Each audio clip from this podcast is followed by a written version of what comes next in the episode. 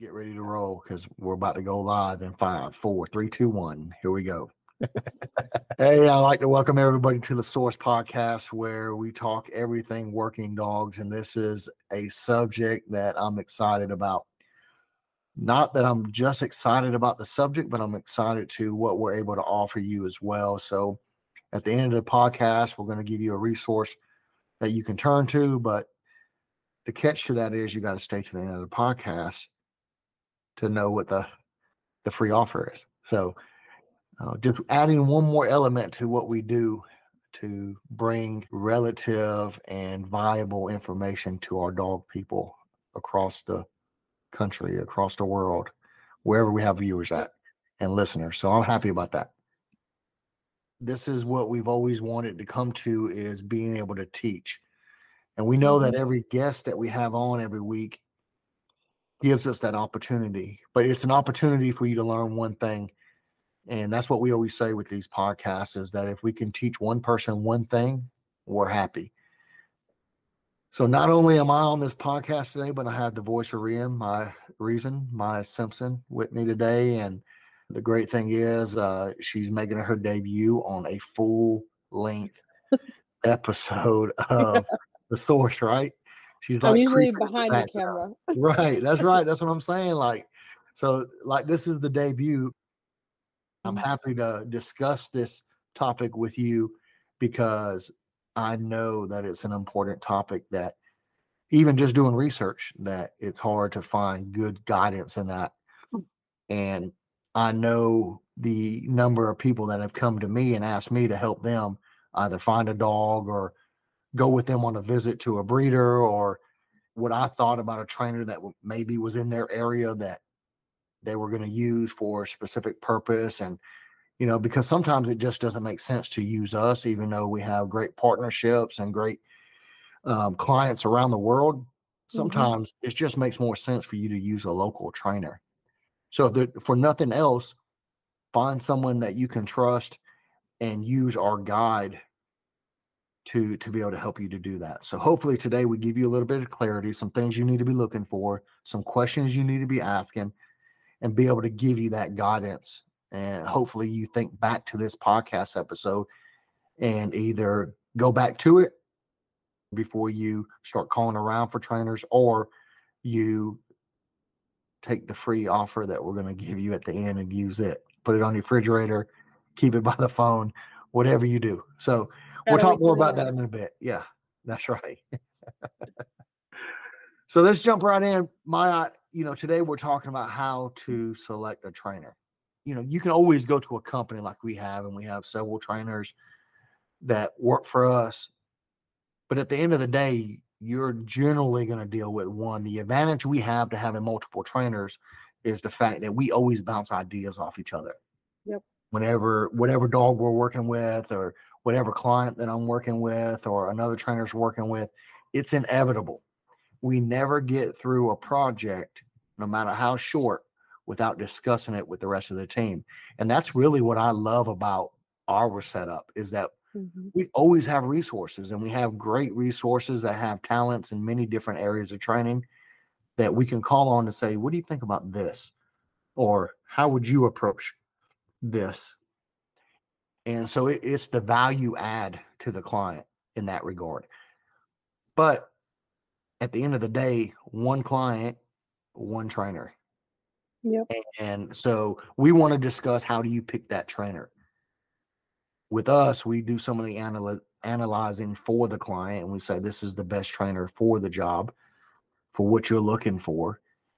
But not everybody has that luxury. So they're calling around, they're trying to find somebody in their area. They're like, hey, this is the first dog I've ever had to get trained.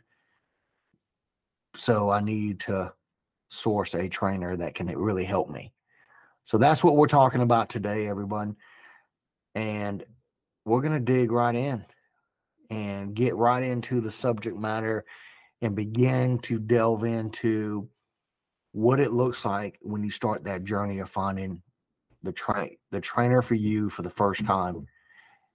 And if you've never explored this area, it's it could be quite overwhelming because yeah, you know, the internet is not always truthful, right? Uh, look, I can say when I first started looking for a trainer for Dottie, you have like the big corporate franchises come up with um, group classes with all of these glowing reviews about how much it helped them, things like that. And then you've got, you know, Google listings where there's no phone number, no address, no website link, and it's just somebody's name. And you're like, who is this person? Where do I find them? How do I get in contact? So when I first started looking for a trainer, it was hard trying to nail down who is legitimate and who just decided one day, you know, they were gonna run training out of their house.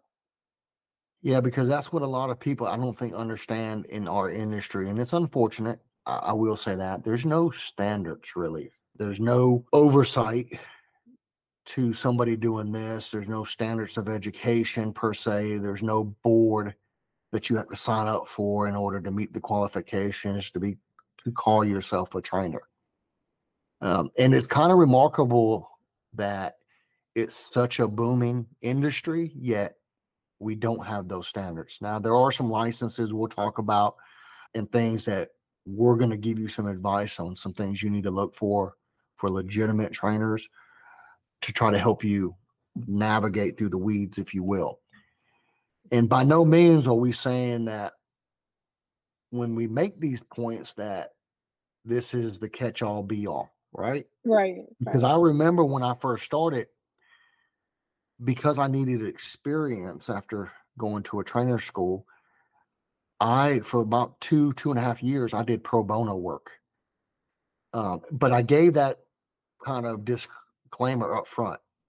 And, and what I said was, hey, I, I want to train your dog. I want to help you. I'm not going to charge you for it because I'm gaining experience. Because of that, there's going to be some bumps in the road. There's going to be some things that I may need to tap into some of my resources I may not have the answers to. But that's also why I'm not going to charge you.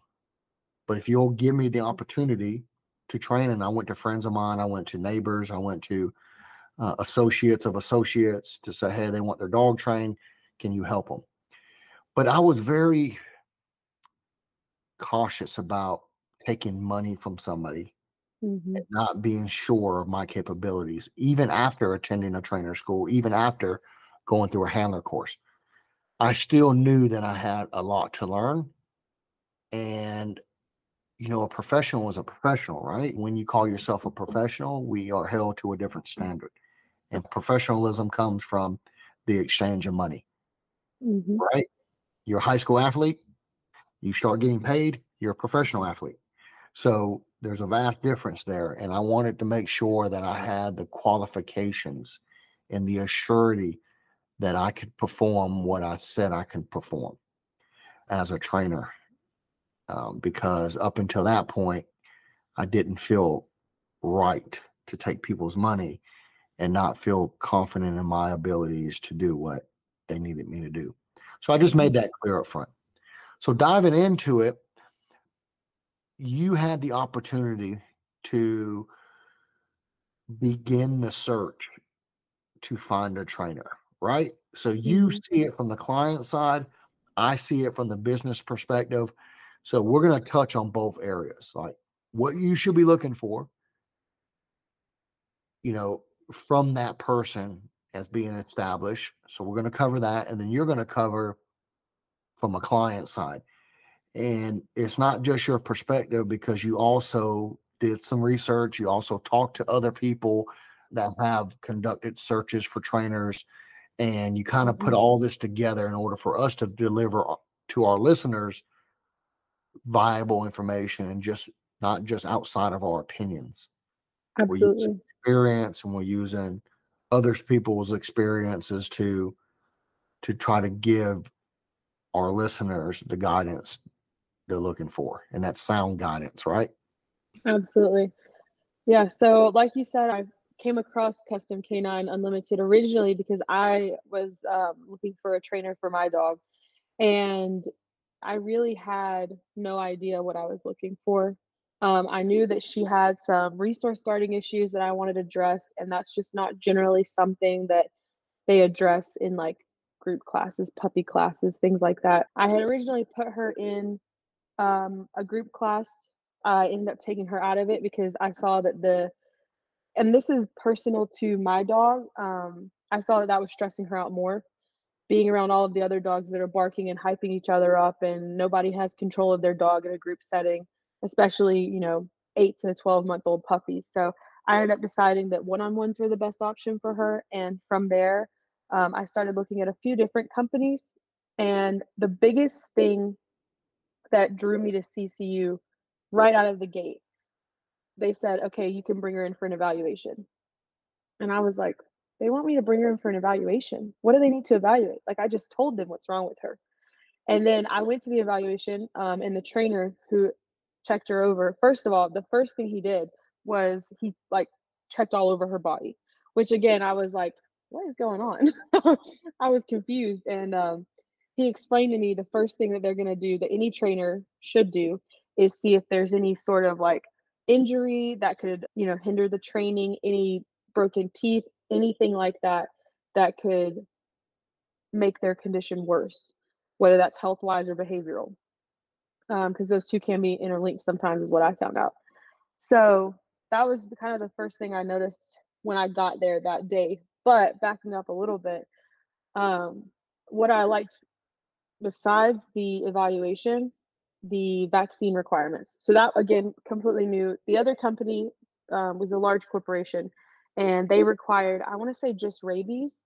I believe I could be wrong. Um, so whenever the kennel master was asking for, you know, vet records from her vet, not that I'm just like showing her on my phone, I was like, these people take it really serious. I, was, I was like, wow, this is really intense. and then, you know, you find out really quickly that they have all of these steps for a reason and that I as the client at that time I had no idea just how much goes into it and how much goes on in the background. Let me just tell you for one it's not nothing personal from you or your dog. That's the first thing. The second thing is it's our standards. Just put yourself in our shoes. I have XYZ client that complains that their dog got sick at our facility. Right? and they got sick from another dog at our facility.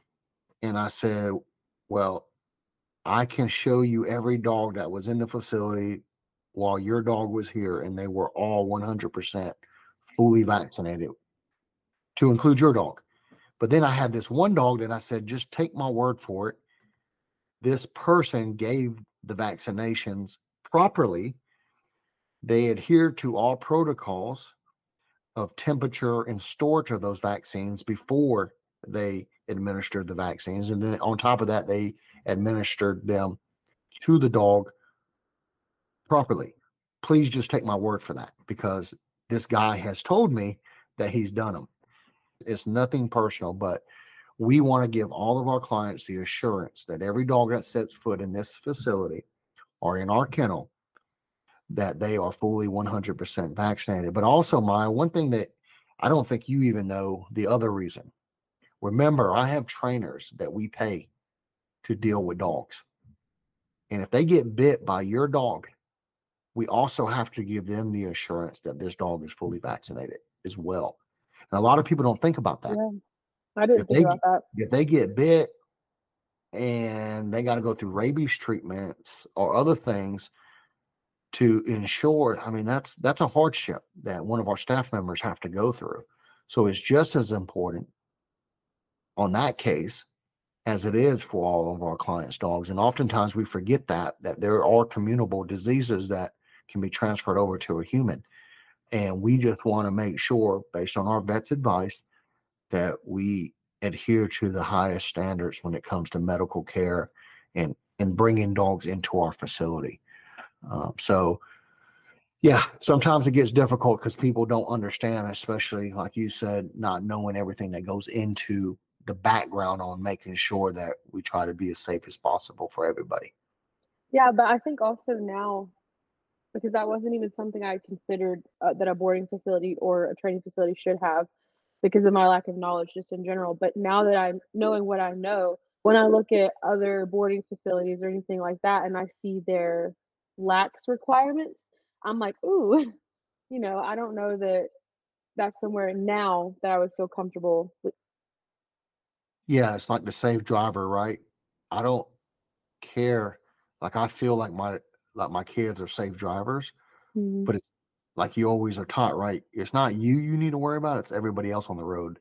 In order Yeah. to be a, a, a good driver, you need to be paying attention to everybody else. And you know, we just for us, we want to give the assurance to each one of our clients that it's okay. I had a lady actually, now that we talk about it, she ran a breeding facility and she called and wanted to get her dogs into training. She wanted to do four weeks of board and train, which, you know, as you know, is just over $3,000 to do that.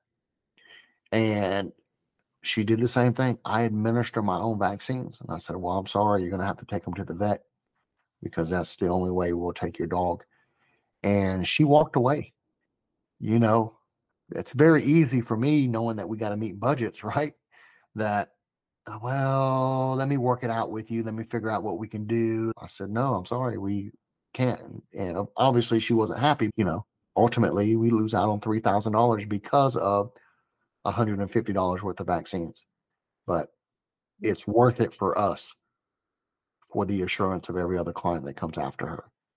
Absolutely, and that kinda goes into another thing that I absolutely look for, um, even just observing other people in the industry, is just their health standards. You know, are they gonna train a dog that obviously is injured and post it on social media? Are they gonna take the time to make sure the dog is properly taken care of? Like, I remember a couple of weeks after I first started bringing Dottie, the trainer actually I was really bad about cutting her nails. She was still little, I wasn't good at it, and he I'd only been to maybe 3 sessions at that point, and he was like, "Hey, you need to trim her nails." And I was like, "Oh, okay." I was just like, "Oh, okay." Because that really all of that goes into being a trainer. The health of the dog comes first 100%, and I have never felt like as a client and now as an employee, I have never felt like Custom Canine puts anything ahead of the dog's health ever, period, hands down, whether that's in the kennel or in the training field. Yeah, it's unfortunate. Sometimes I remember getting a rescue in one time from another trainer that claimed he couldn't get the dog out of the crate. So I guess that also resulted in them not feeding the dog either, per se, and how underweight that dog was. And the dog wasn't even aggressive. And, you know, we kind of joked about, well, I would be pissed off in a crate where I'm not getting fed either, right? Yeah. He's trying to bite you because he's hungry. like, feed the Oh. dog and take care of the dog. And it, it just bewilders me how, as a trainer, you can see that every day. And I understand sometimes, you know, you don't notice things um, when something's going on because you're involved in it right there. But that's why you put protocols in place to help you to combat those things, such as a weight management protocol where you weigh the dog every week, where you have other people looking mm-hmm. at the dog, or when a client brings a dog every single session, or a handler brings their dog out for a training session, you are watching that dog specifically nose, tail, body, coat, nails, teeth, gait, ears. If the dog's head's twitching, it's pretty obvious that something's going on. So you may need to dive in a little bit deeper to find out what's going on. Why does that dog keep shaking its head? And you know, the more you do it, it becomes habit. But those are standards that that we want you and each of our trainers to adhere to because it prevents so much more for the client. So Absolutely.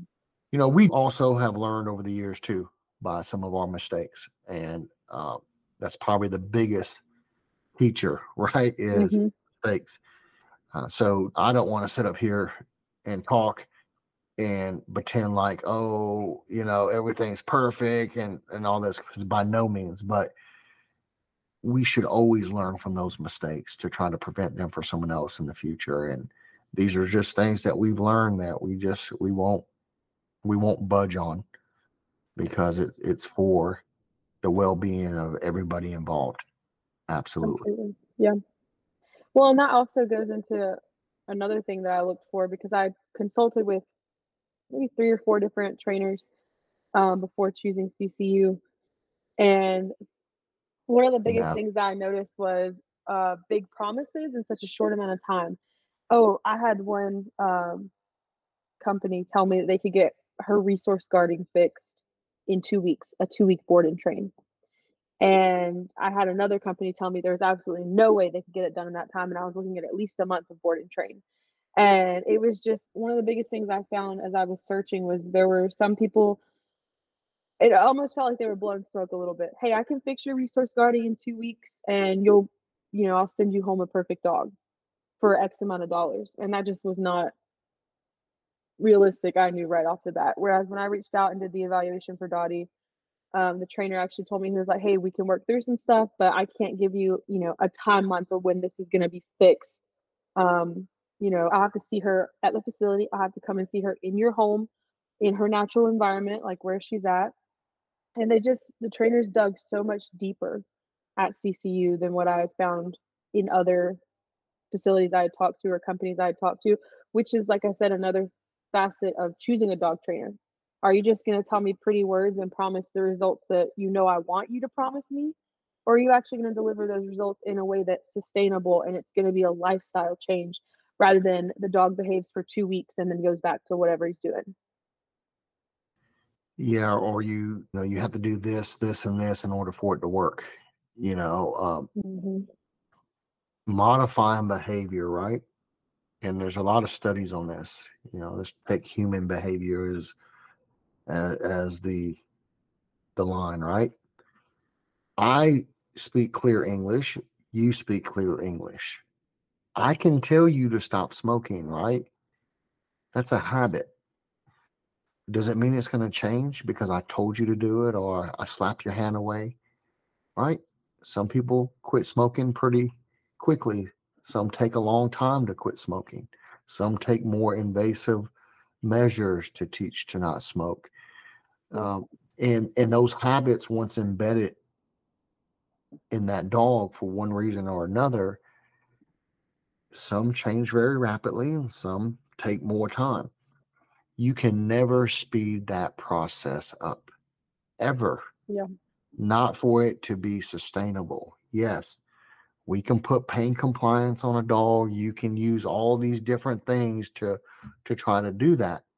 But then what's the result of that later right? Because what's the net result?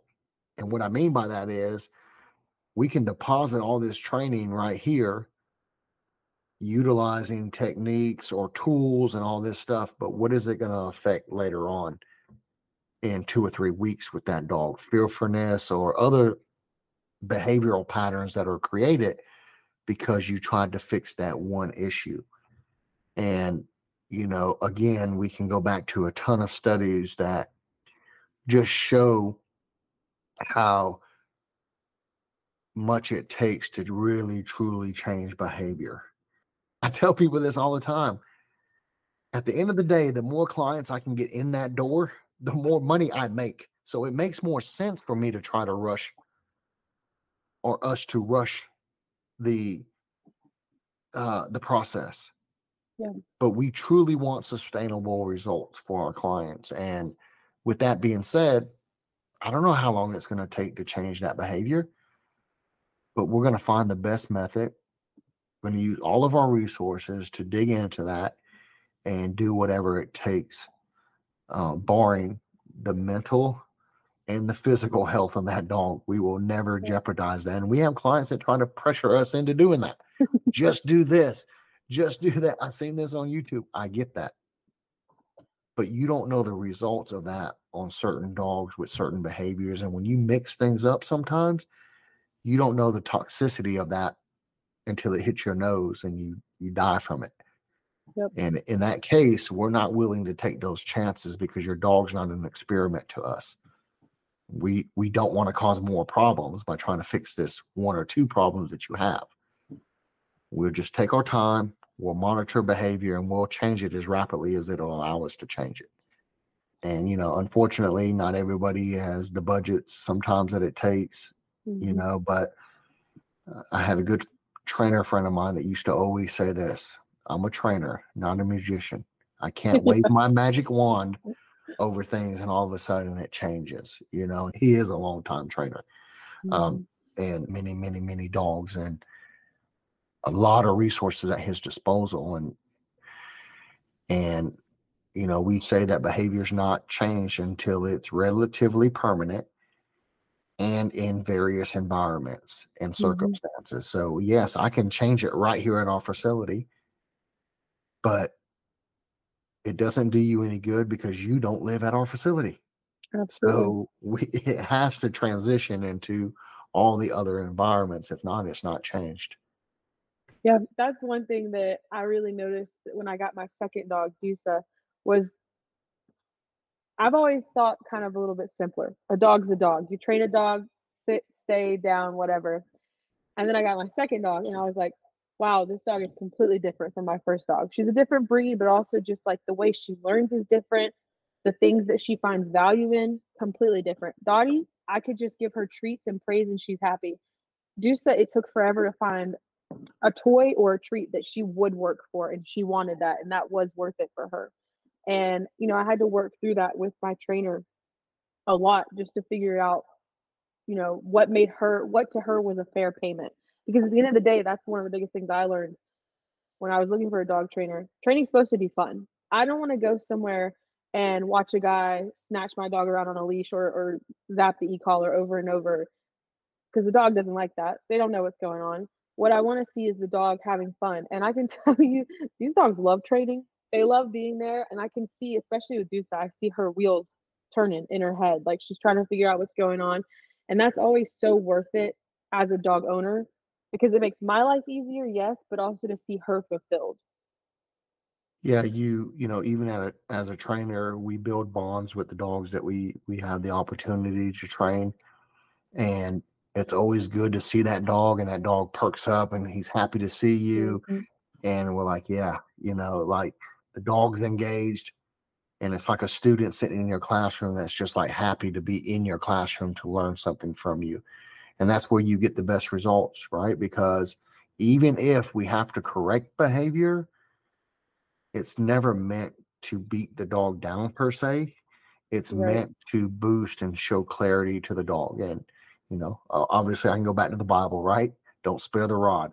You can go back to raising kids, right? They, you, you can let that kid find out that the stove is hot, or you can tell them it's hot, don't touch it, or you can smack their hand to teach them not to touch it. But either way, it's meant in a positive nature so that the person doesn't get hurt, right? But sometimes some kids learn by saying, Hey, don't touch that. It's hot. And they don't. Some kids, they have to touch the stove and get burned to learn that it's hot. And some Yeah. kids, you have to smack their hand and say, Don't do that. But it's not meant to break their spirit. It's not meant to, it's meant to give them clarity in what is right and what is wrong. But if the dog doesn't understand what's being taught to them, there's no way to hold them accountable for that either. So we have to spend a process of bonding and giving the dog assurance that they can trust us and also discovering what they like best. Because if Mia Simpson loves to work, for me to tell her after each day to say, Hey, Mia, you did a great job today, then I should give her what she wants. But if Mia Simpson wants a salary every week, then I should give her a salary every week, right? Mhm.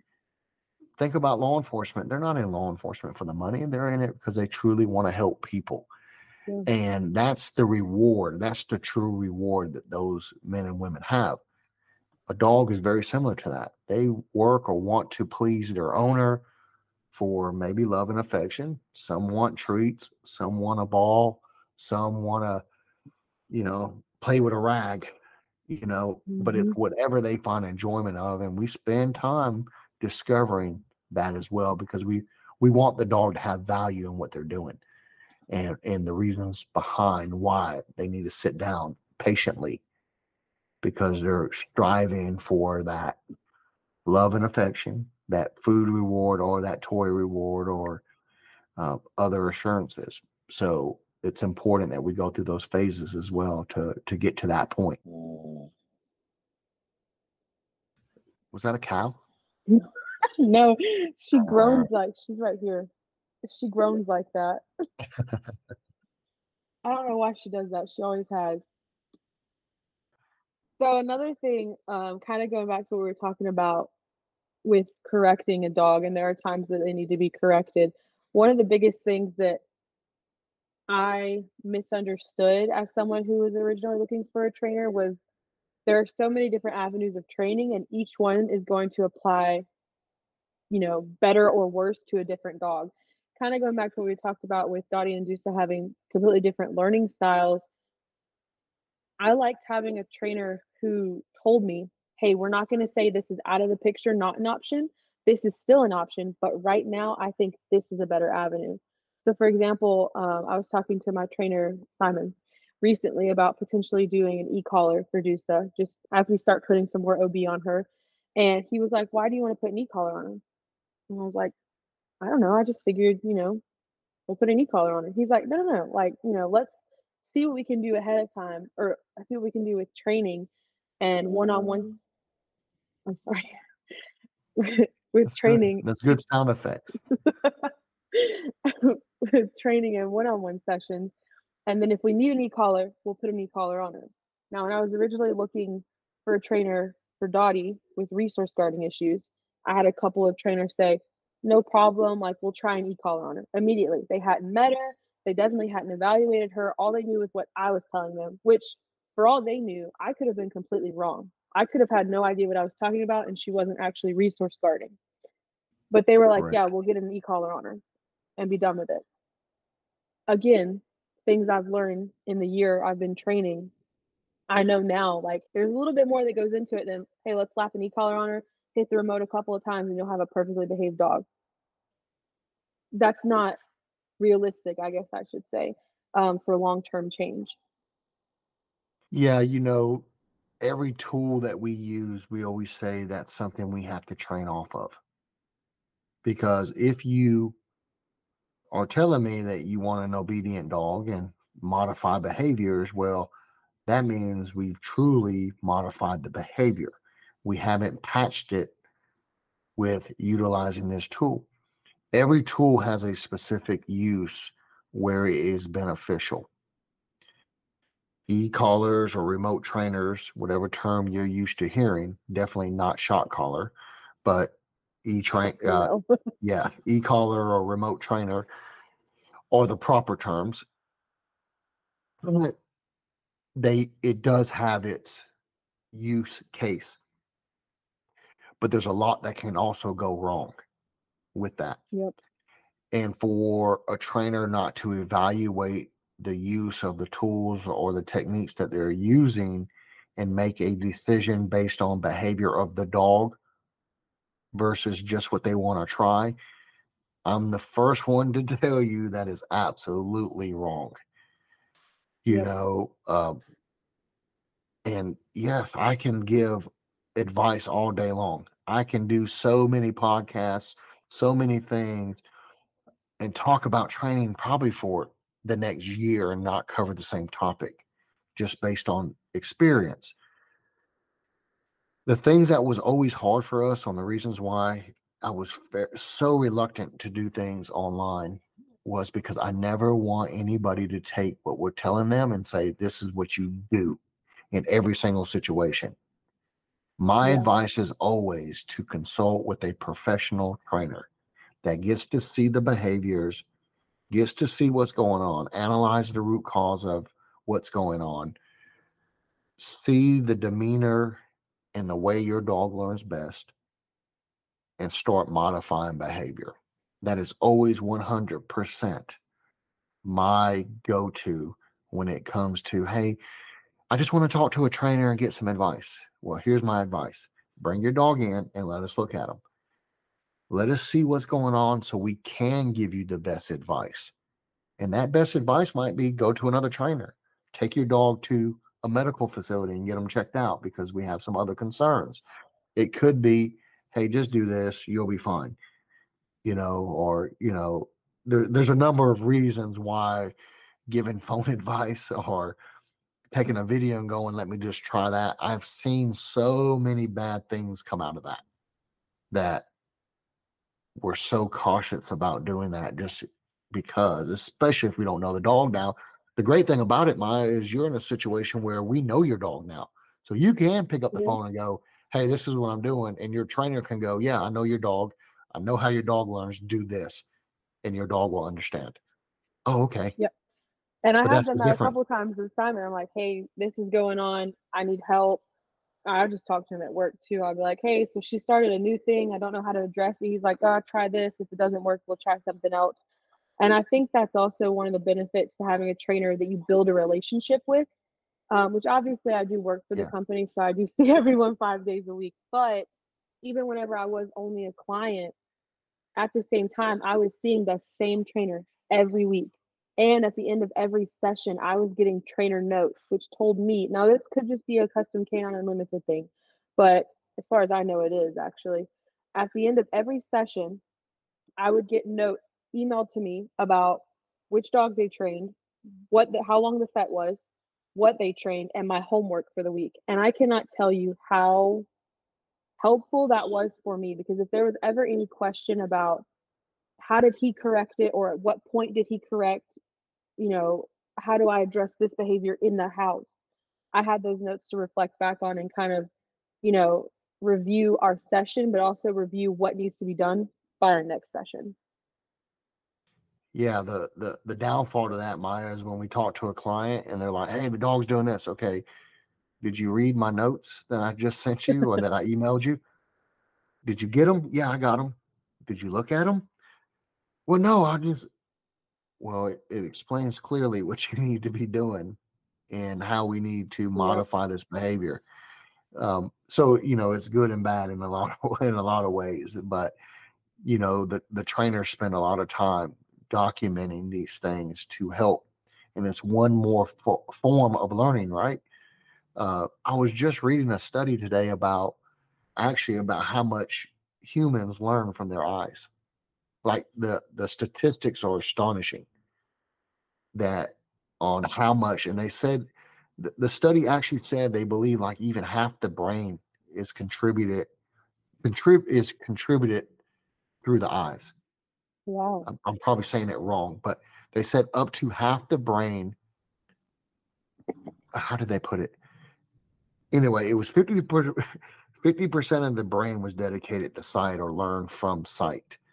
Uh, it was astonishing because, but my point behind that is, is you're told in the training session, so, and then you're shown in the training session, and then you get to read. So two thirds of that learning process for the owner is through sight. Yeah. Uh, they're hearing it, they're seeing it live, and then now they're reading it again and regurgitating it again. So it's just us also trying to tap into the most resources to allow that client to learn as much as possible through our training because it's just as much for the for the owner as it is for the dog right? Because we can't be there all the time. And if habits go back to the same thing that it was doing beforehand then all the training was for nothing. Yeah, and I think this is not a question I would have had before I started training, but a question I would advise people to I don't know if it's necessarily something you would ask, but just observe. Is the trainer training your dog or is the trainer teaching you how to communicate with your dog?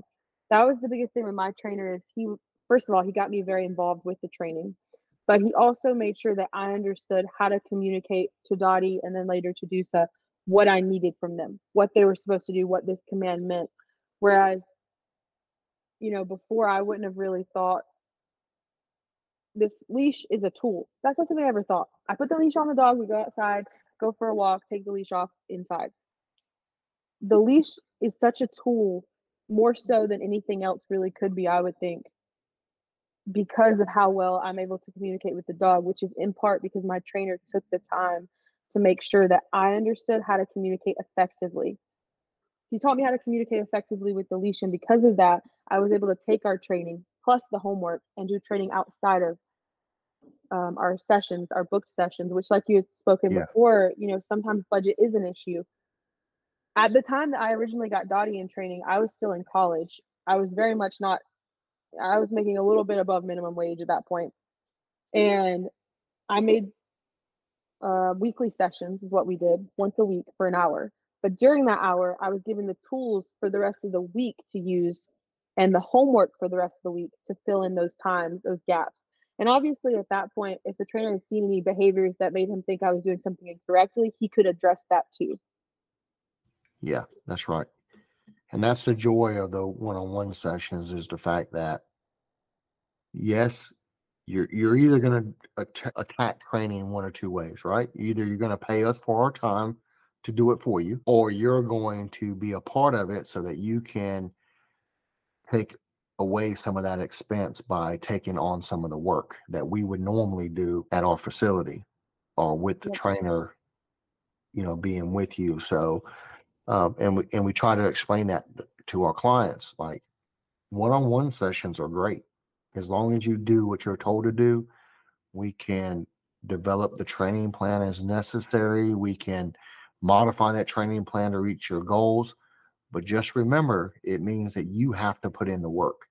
If not, yeah, absolutely. Then you need to pay us to do it.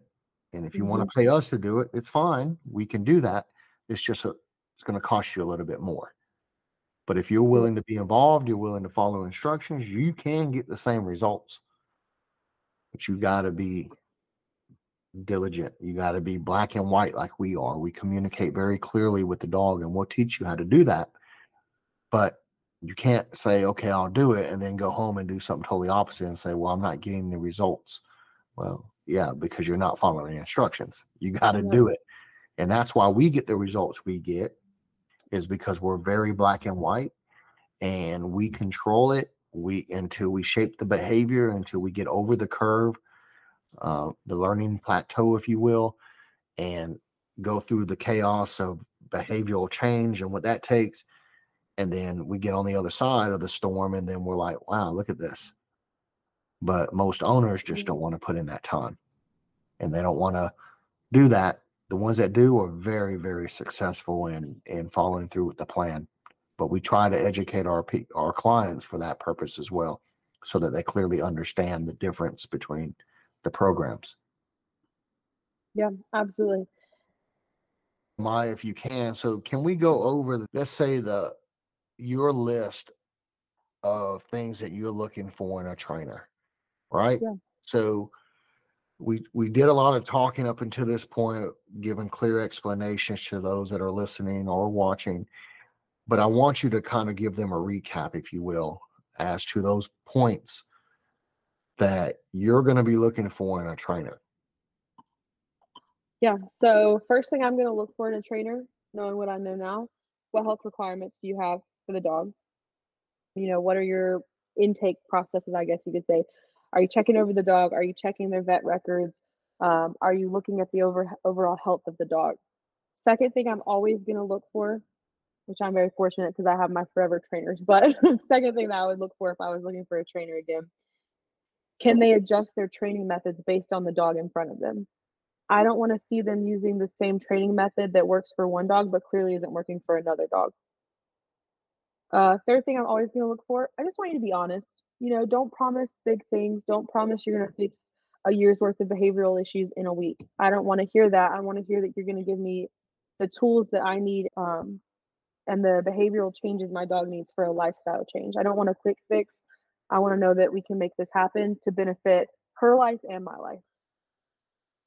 Also, again, knowing what I know now, I want to know why you're doing something.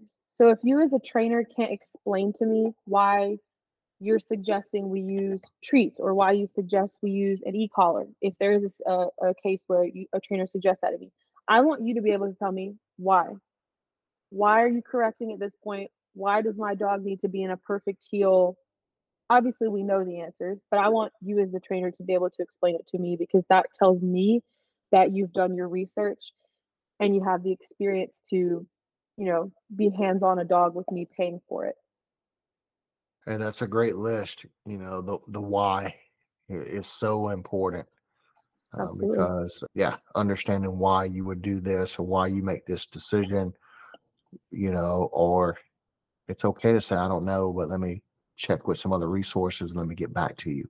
A client Definitely. would respect that a lot more than you going, let me just fumble through this. Let me throw up a bunch of, let me just talk in circles until you get tired, but never really say anything. Um, I've, I've heard that countless times. Um, I was interviewing a trainer that literally talked me in circles about what they would do in a certain situation. And I'm thinking, you do realize I'm not one of your clients. Like I, I know what you're talking about. Like, and I know what the mm-hmm. answer should be. But you just really just talked in circles for five minutes about absolutely nothing and never ever addressed my real question. And hmm. I cannot stand that. If you don't know, just say you don't know. I'm okay with that. Like I will respect you 100% with you saying, you know, I never dealt with that before. However, I know some people. Let me talk to them. Let me get some guidance. And if I don't feel like I can handle this, let me get it to somebody else that I know that can. But let's get into it and see what we got, and then we can go from there. How about that? And you know, yeah. clients would respect that so much more than you just talking around. You know, you may not know dogs, but you're not an idiot. And and I think oftentimes as trainers, we we talk down to people like they're idiots because they're asking us to train their dog. 99.9999% of all clients are not idiots. They just they need help. And so yeah. we need to help them and show them that we know what we're talking about by clearly explaining why we're going to do and take the path we're taking at this point. And if we change, it's because of X, Y, Z. It's not because, oh, well, that's not working. So let's try this now. Right. That's not working because of this. And because of that, we're going to go and do this. But for whatever reason, that doesn't happen all the time. And it really gets under my skin sometimes. Um, so a trainer can do everything right and still be 100% wrong because they don't know why they're doing it. Mm-hmm. And that's something we preach all the time to our students because it's so important that you know why you're doing something, not just trying a bunch of stuff out it's a progressive measure to get to a certain point where I decide to use this particular tool or this particular approach. Even with a board and train, I remember I had a client that said, Hey, I want to just put my dog in boarding and train. And I'm like, Why? Well, because uh, XYZ. And I'm like, You don't need a boarding train. What you need is some more dedicated training to help you one on one to do it. And I think your dog will excel by you doing one on ones. Because at the end of the day, I still have to get you to a point to where you can handle this dog. And this just happened to be a civilian client, but they were adamant. Let me throw, you know, 730 a week at you so you can just fix my dog. And I was like, no, we're not at that point, And I don't really truly believe you need that. You need to do your one on one sessions twice a week which is $198 versus $730. I think you'll get better results by going that route instead, because that's truly what I'm seeing with you and your dog. And lo and behold, it worked out. And that's the important facet of analyzing behavior, culminating everything that you're reading with this situation having some past knowledge of the dog and the client, and then making informed decisions on on the training path for this particular client, i.e., dog and or owner, and and mm-hmm. that's so important. So as a recap, you gave five great points, and I know there were some questions that you know you say that people should ask of their trainer and I think it's important to go through that because your first contact with that trainer is an interview, or it should be, right? You should ask Absolutely. knowledgeable questions. You should ask legitimate questions, uh, and and ask questions, not tell the trainer. And we have a lot of clients that do that. They call us and try to tell us what we're going to do, or you know, the dog's doing this, and I want to do this. Well, that's fine but what you're not considering is the thousands of dogs before your dog that we trained. And just because you read it or you've seen one dog do it doesn't mean that this dog is going to should be trained the same way. And um, but there are some questions that you as a client should ask. And I want you to kind of go over those and Um, and I know some of these are compiled from other people as well. You know, you kind of interviewed them and came up with a list of questions that people should ask and maybe some answers that they should probably hear or something along those lines to to make sure that they're hearing the correct thing from these mm-hmm. trainers. So let's start off with the first question. What's the first question somebody should ask? So it's going to depend. I want to go back to what you said. The first time you make contact with your trainer, 100% should be an interview. It should feel like an interview. It should feel like he's asking or she's asking you a bunch of questions and you don't know the point of all of them. Because that tells me as a client right there that this is someone who's looking out for me long term. They're looking for that lifestyle change. They're not looking to make 100, 200, 500 dollars off of me and my dog with no results. Um, first thing that I want someone to ask me, why do you think that's a problem? Going back to the why, that's going to be the biggest one and it's going to go both ways. Why do I think it's a behavioral problem? Why do I think it's resource guarding as her owner? But also, why do you want to use that training tactic? So that why is going to be the biggest thing. I want them to ask questions. Um, also, obviously, we kind of touched on this before. What health requirements, you know, need to be met before my dog ever steps ground, whether you run out of your home or if you have a facility. You know, if you run it out of your home and you have pets, I would still expect there to be some sort of health requirements um, next, I would, you know, I would just ask them, quite frankly, maybe if I tell you I don't want any collar or I tell you I only want positive training, what's your response to that? Are you just going to say, okay? I don't necessarily want you to say, okay. I want you to tell me what's best for my dog because you're the expert. I don't need you to say, you as the client, you want to do positive only. Okay. I want you to say, I understand that. Um, I'll take a look at your dog. We'll see if that's a method we can use. And if not, we'll discuss other avenues from there. Because at the end of the day, I want what's best for my dog. And if she learns better with a different style of training, so be it. Uh, also, and maybe the most important is going to be what training do you have? As a trainer, who trained you? What kind of training? What style of training did you receive? And what experience have you gained? We talked about this with Deb actually um, in the Kennel Master podcast from last week. Is you know, you can go to our Kennel Master courses two weeks, right? But there is so much hands-on experience that has to be done before you are actually a kennel master. That that sort of thing is going to apply to a trainer in your client's eyes. I want to know that you've been hands-on. I don't want to know that you necessarily took a course online and didn't have any hands-on application. If I go to your facility and an out of control dog greets me at the front jumping all over people, barking, whatever. Your dog is your portfolio. Your dogs are your portfolio. Whether that's client or personal dogs, that's what I want to see. So I'm going to ask, what training do you have? What experience do you have? Whose dogs have you trained? Your own, your family? Do you have testimonials I can see? Do you have reviews? Are there videos? Do you have social media pages? As a client, there's a good chance I've already scoured your social media. Um, but at the same time, I want to see what you're proud of. Yeah, you know, uh, and I like that, right? Because it's so important that you feel comfort in the person you're going to work for, uh, work mm-hmm. with. And at the same time, it's important that the person that's going to work with you is comfortable with you, right? I don't go to work to have bad days. I go to work because I love doing what I do. I love training. I love the people I work around. I love the students. I have an opportunity every day to meet and greet in the morning. I don't go to work to have a bad day, and I'm darn sure not going to take on a client that I know our personalities don't match.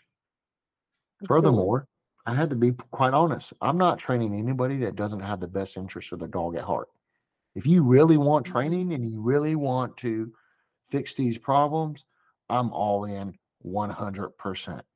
I'm probably going to go overboard. I'm probably going to be the one that's checking on you. That's like, hey, what are we looking at? I'm the one that says, okay, let me go pick up your dog in the middle of the day so I can continue training on some things that I want to work on with you because you're a great client. But if you're sitting there telling me what to do, you're sitting there trying to, oh, I read this on the internet or I heard this or I did this with my last dog. I get that 100%. But I don't go to the doctor's office and tell him how to perform surgery. That's his job. That's his expertise. Give me the guidance. Tell me what I need, doc, and I'll follow your lead. And I'm not going to sit there and say, well, I read on the internet that I got cancer. So, and this is the treatment I should have. Yeah, it's good to be informed so that you know you're getting the right answers to the questions you're asking, or at least something along that line. But it should be a two way street. And it should be the fact that you're truly trying to find the best trainer for you. And, and I'm a yep. firm believer in that. Find the trainer that that fits you best. Yes, go into it knowledgeable and somebody that you truly feel that can help you. if if the best fit is over there, go over there. I, I 100% promote that.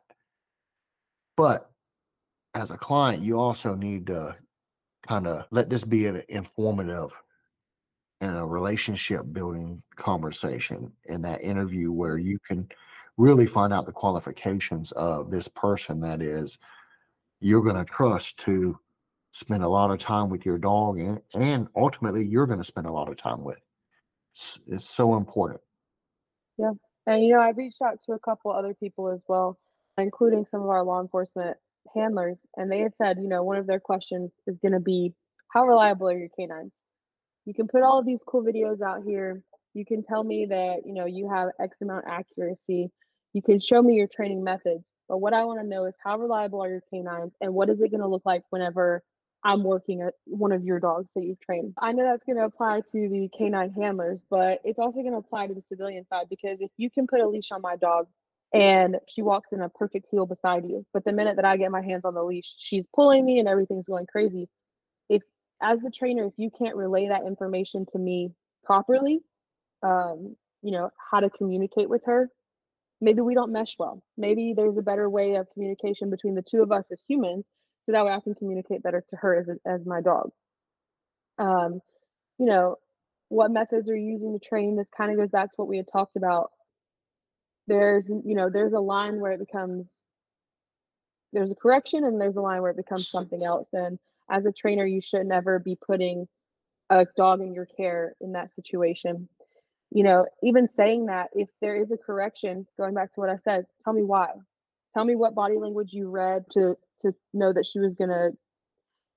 If you're doing behavior modification, for example, with um, reactivity, and you correct, can you explain to me the timeline of that, where you were like, "Hey, her body language is changing here, so I need to correct before this." I'm not a trainer, so I may not be using the right terminology, but um, you know, that's kind of the thing I'm going to look at. If you're going to use certain methods, can you explain to me why those are the best methods for my dog? That why is really it. That should just be the title. Why? You know, why should I choose your company?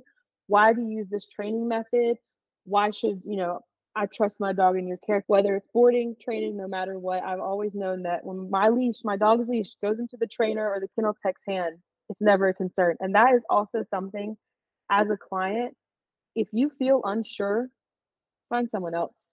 You know, you should have 100% faith in the company you're leaving your dogs with 100%. Their cleanliness, their health, their staffing standards, everything. Yeah, it's hard, you know, because, you know, even my wife having dogs, she's just not going to leave her dogs with anybody. Now, I'm not to say yeah and and and I want people to understand we're not looking for perfection because anytime humans are involved, there's always human error Absolutely. involved, right? But you truly want somebody at in their heart that wants the best for your dog. You truly want somebody that has the best interest of your dog always at the forefront, even if they do wrong per se or mm-hmm. something happens, you know it wasn't anything malicious. It wasn't because of their standards. It was just because it was an accident. Absolutely. And, and that's that's so important uh, in that in that case where, you know, I've had uh, had a trainer one time that went through the trainer's course. He opened up a kennel, and the dog. Uh, somebody came into his kennel. He had two gates to not allow the dogs out. Someone left the back gate open. He walks through, and as soon as he opens that fir- that second gate, uh, the dog burst through and was able to get out the second gate.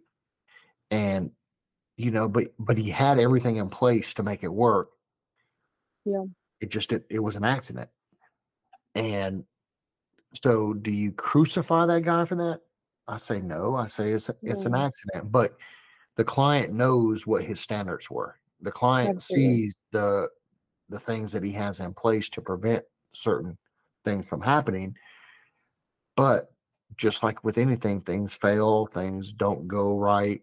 The the the perfect storm happens and something goes wrong. Mm. I think it's just you want the questions answered in a way that's reliable, trustworthy, and the person you're talking to is talking to you with assurance, with 100%. confidence, with really that passion that you can read from that body language.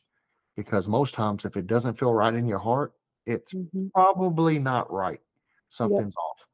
So you should trust that gut feeling and just find someone you have a better feeling with, I guess is the best way after you ask those questions. Absolutely. And you know, even if worst case scenario for any trainer, it would be their worst day. If something happens and the dog, you know, escapes, as a client, I just want you to be honest with me. I just want you to say, "Hey, this is what happened, and here's what we're doing to fix it." And I think that's again going back to what we talked about earlier, honesty. You know, just tell me the truth. I don't need you to blow smoke and mirrors. I just need you to tell me the truth about what I can expect. So as as a recap, my you know for the to to reinforce the learning process, right? You gave us Mhm. five points on what you're going to be looking for in a company as a client. Can you recap your questions really quick on those questions that you're going to ask of that company when you do that initial contact and you do that initial interview, if you will? Yeah. So first thing I'm gonna ask is why should I choose your company? I feel like that's just going to be the first one. I'm not necessarily looking for a, a company to tell me that they're the greatest training company that's ever been. They have revolutionary methods. I'm looking for someone to be honest with me about why my dog fits with their company and why I, as the dog owner, would fit with their trainer. Next thing I want to know, or I'm going to ask, what vaccines do you require? What are your health requirements in general? Then I want you to be able to tell me that I'm going to ask you, you know, if I tell you I don't want to do a certain style of training, what's your response to that? Um, are you going to tell me, okay, that's great, sure thing, we'll do whatever the client wants? Are you going to tell me, hey, your dog's going to benefit if we could use this other style of training that's less aversive, whatever. And then I want to know what training do you or your your staff have, whether that's you as the trainer, if you have kennel technicians, if you have a kennel master. I want to know what training you have and what experience you have. That's a great, you know, and it doesn't seem like it's very intense, right? You're not this doesn't take four hours of interview time to to get the answers you need. I mean, Right. you went through those questions in a matter of a minute. So it's Mhm. going to probably take six or seven minutes, maybe 10 minutes for that person to spend some time to say, hey, this is what we do. This is how we do it. These are our standards. And this is what I think that we need to do to start off. How many people contact us in a week that go, I want training. I want to do a board and train. And my first rebuttal is, okay, I get that. What are you dealing with? And why do you think a board and train is your best option? And Mhm. because I just want to hear what their responses are. And I want to know, like, well, you know, I want to hear something from a client side that goes, well, listen, I, I work Monday through Friday. I don't have time. The dog doesn't get training. So they're learning all these bad behaviors. And I want to get a good start to my training and then be, be integrated into the process once we get a good solid handle on this dog. And you get to learn my dog during that time. Whereas then I can I feel like I can transition to one-on-one training at that point and do this. Or on the flip side, I need one-on-one training because I feel like I want to be involved in the training. I want to, you know, be a vital part of that. I can follow instructions and I want to learn and I want to learn with my dog. And I think it's a great bonding experience. I think it can be a great hobby for us to come out and train together. And wow, like that's that as as a trainer, that's what I want to hear. I want to hear this is why and I want to get that feedback. What I don't want to hear is, you know, oh, I don't know. So Absolutely. so in this conversation thus far, we've talked about what clients should be looking for in their trainer, what questions they should answer. I want to give a perspective from things I know about the industry and some things that, from an industry standard, even though there's no specific dog trainer licenses per se, or there's no industry standards, I don't have to go to the state and get a, a license to practice dog training like a pharmacist right. or uh, even a security guard. But there are some some things that trainers should have to to kind of show you that they are a professional because there's absolutely a different standard between being a hobby or dog training being a hobby and dog training being a profession. And there's a couple things that we should do as a professional to assure our clients that we are legitimate. And some of that is is the fact that the first thing I shouldn't be doing is bashing another company and their training methodologies and what they do or what I've heard they've done and maybe don't even have firsthand experience about it. Maybe I heard it from a disgruntled client. Maybe they just didn't get along. And then I'm regurgitating that to other people to try to get them to buy into our company. That's the first thing as a professional, you don't do that, in my opinion. You explain to people what you do and what you excel in and what you're comfortable in doing, and allow those people to make informed decisions based on that, not on, not based on how much dirt you can put on somebody else that more than likely is probably not true or a fraction of the truth. Um, so I'm a big proponent in that. I'm a big proponent in, hey, stick to what you know. And even with our trainers, even if we have firsthand knowledge, you will never use that as an example on why somebody should use you as their trainer. Okay, because we're professionals and we we should respect what everybody else does because I think everybody in this industry has a purpose. How limited it is or how valuable it is will depend on their knowledge and their experience. So, in that case, we should support other small businesses and we should not utilize them to obtain work because I would just as well say if you feel more comfortable going over there and they provide the services at the level you like, please 100% go train with them because you're going to enjoy the experience better. Right. If that doesn't work out for whatever reason, we're fine to provide some services to you, but I'm not going to use that bad experience to capitalize on that little bit of gain just for that nature. So that would be the first thing I kind of make mention of as a professional that from a professional standpoint, if somebody is bashing another company to get your business, stay away from it. It's going to be a toxic relationship at best. Okay. Yeah. The other thing that I would say and I would look for is that company being licensed. Okay. So, especially in the state of Georgia, and every state's a little bit different, those kennels need to be licensed by the Department of Agriculture which holds them to a certain standard and requires them to adhere to certain sanitation standards and things of that nature, uh, which also allows them to be inspected as many times as the Department of Agriculture sees fit, which we also requires them to pay for that license every year. So there's some requirements there that they adhere to by obtaining those licenses. Okay. Now, it's not a license that says they're qualified to have a kennel. It just says that they're meeting these state standards. But again, that's just one element that should be adhered to. But it is just one element to the big overarching picture that a trainer is trying to paint for you.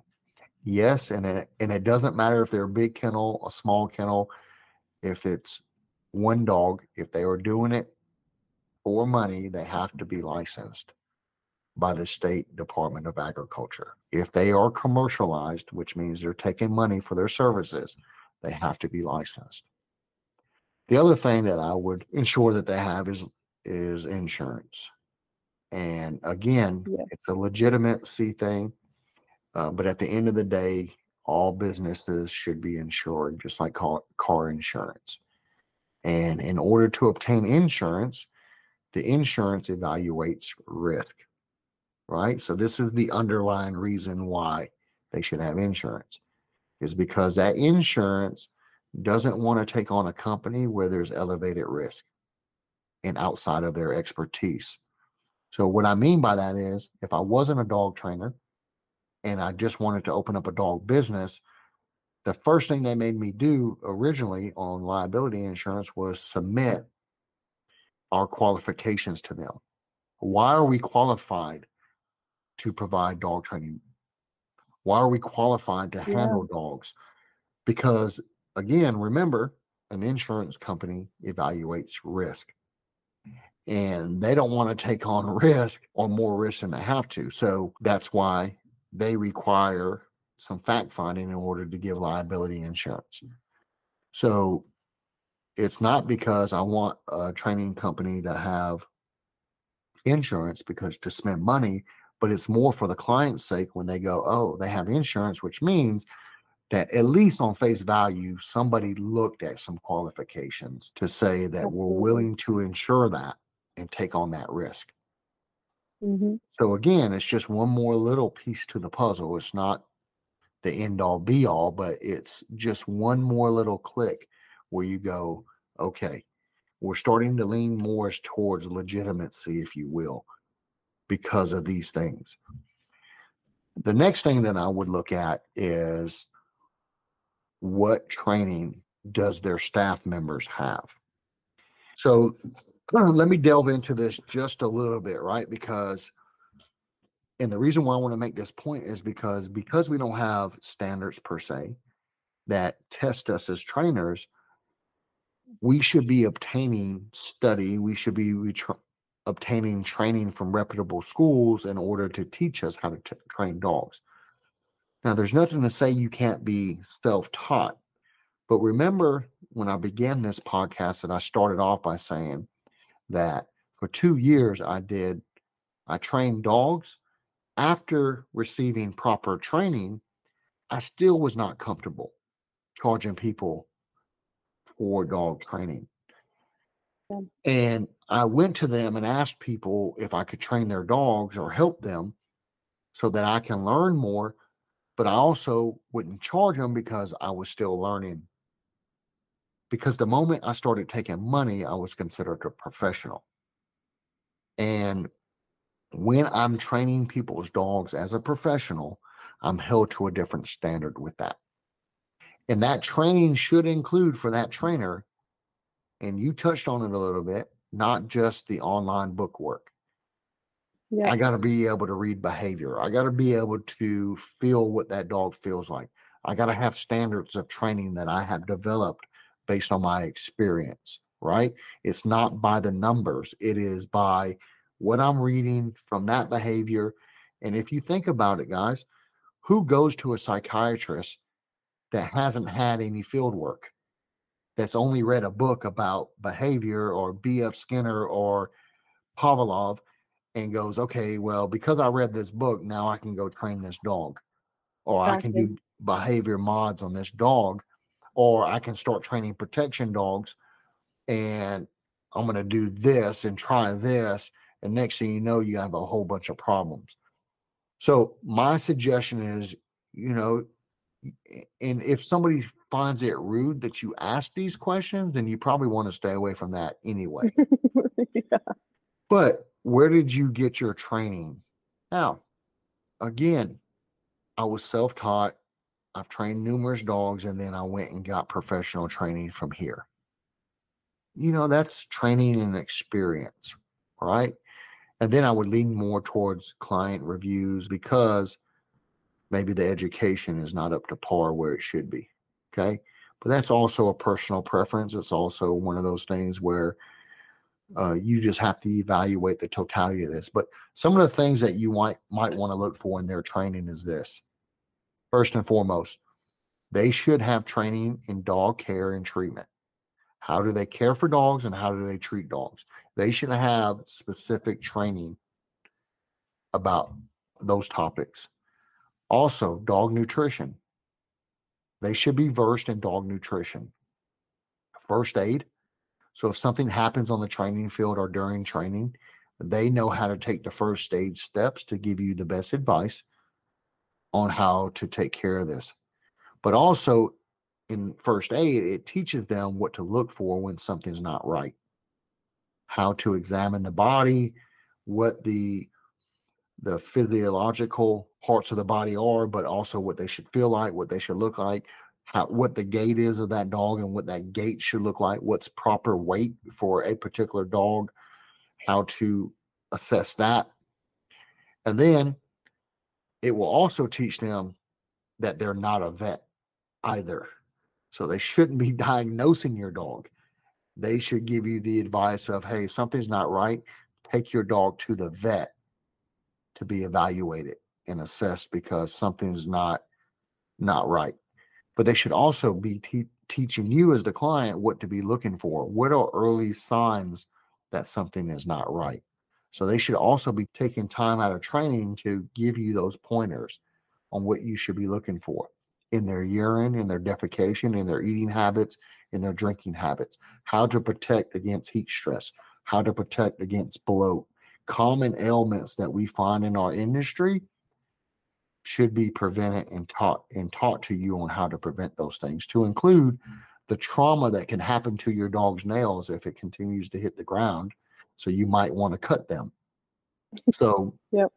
again, how to groom your dog, how to use the grooming process as a way to examine that dog to keep that dog's health at the highest standards.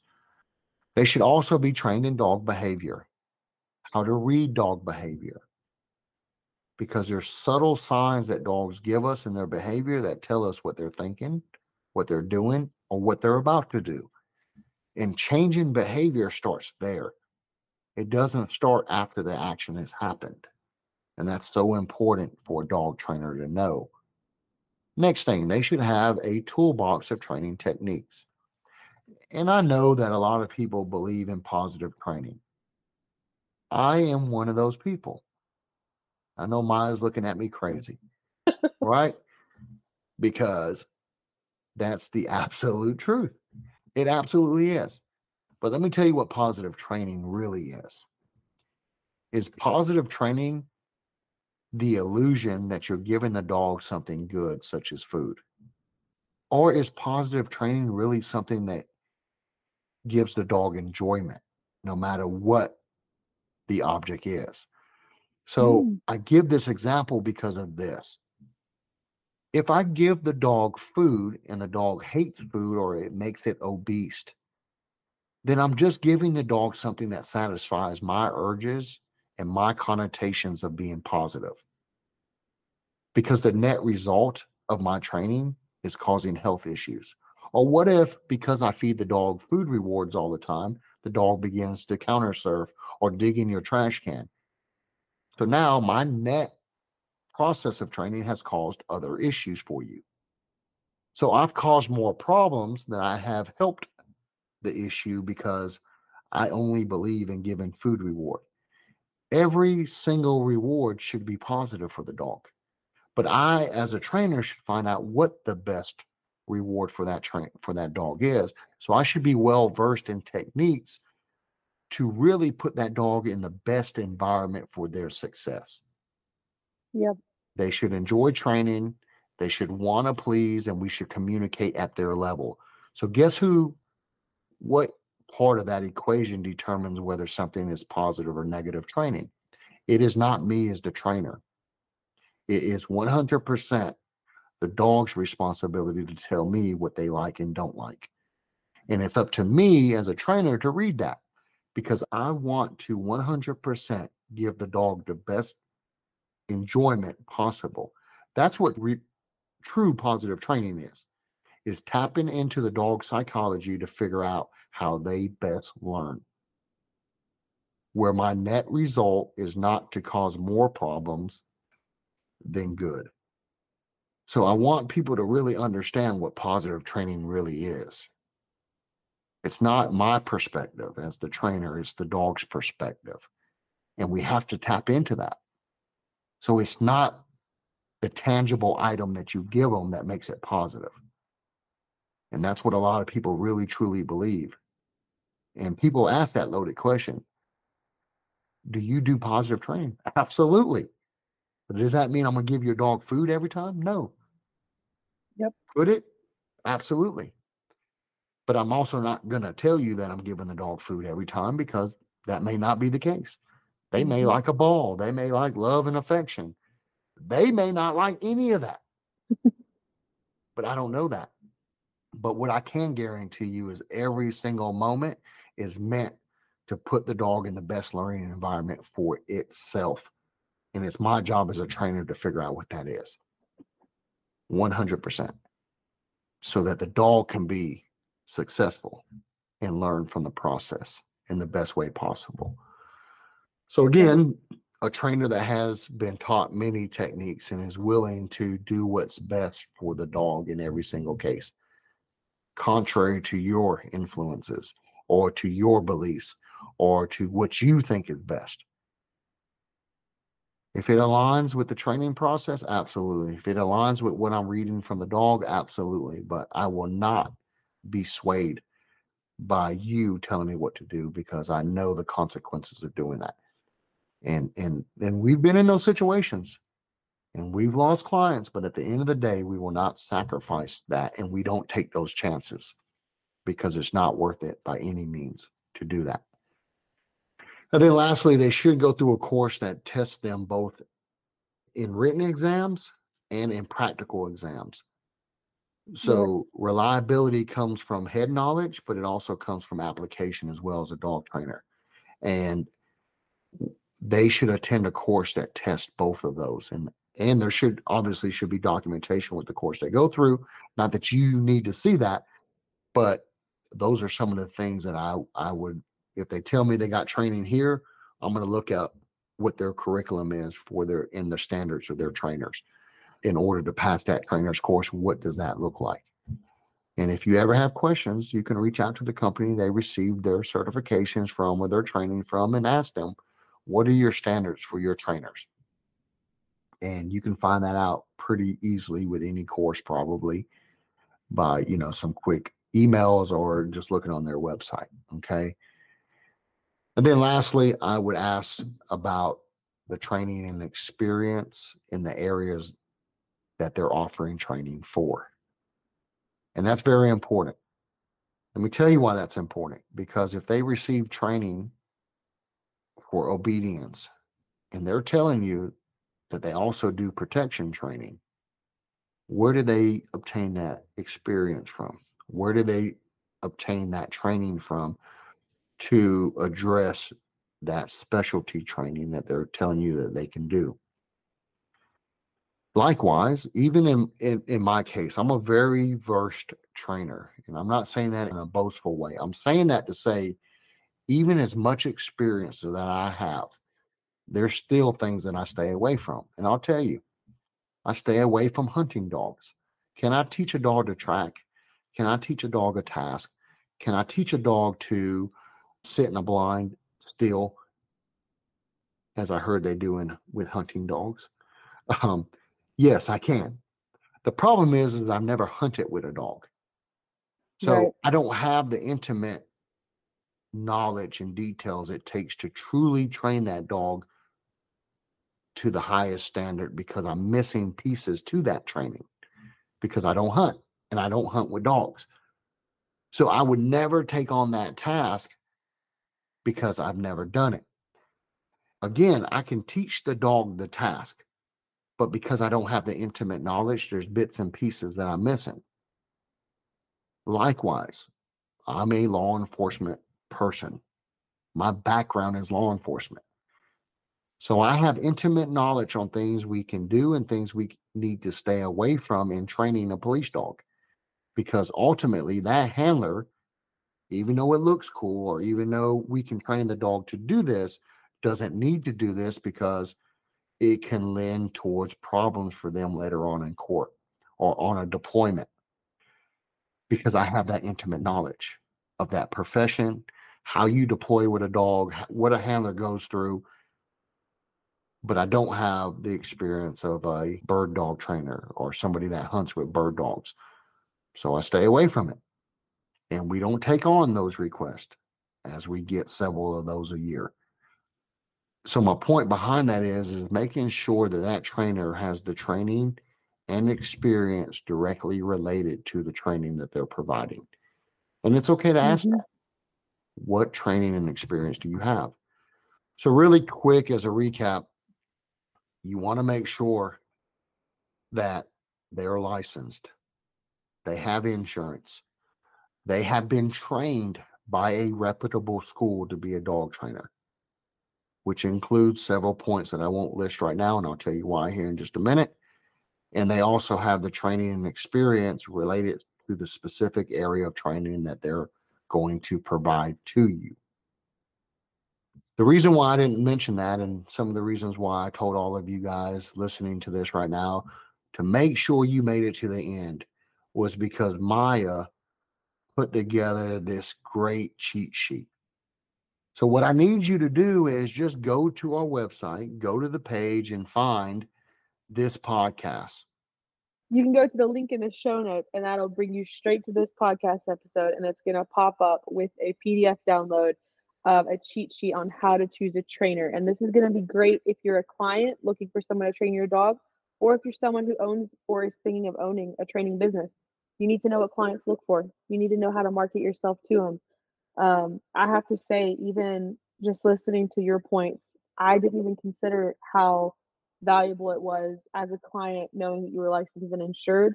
On top of that, knowing that the trainers had formal training. Yeah, and it's um those are the things that happen in the background that nobody ever sees and the investments that a trainer makes that it may never come up in their career. Hmm But there's reasons why or should be reasons why they do everything. But as we wrap this up, I just want to reiterate to go to the show notes, get that cheat sheet, download it, put it on your refrigerator, make sure that you have it when you start looking for your next trainer. And we also want to encourage each of you guys that are listening to us to also seize those opportunities to help somebody else out. So if they don't know about this podcast, if they don't know about these resources, share it with them. Send them a little text. Hey man, listen to this. They're talking about selecting a trainer, and I heard you needed a trainer. Share it on your social media. Those are all avenues where you can pass the torch on and help somebody else out. I promise you they'll thank you for it because we thank you for being here and listening to us each week. We're excited about it. And uh, I got to spend a little bit of time with Mia today and talking through your perspective, what you researched in order to to give everybody that's listening that best perspective possible in what they should be looking for in their trainer. Absolutely. It was fun. I'm usually the background, so That's right, guys. Don't forget the Source podcast coming to you every week on Tuesdays and Fridays.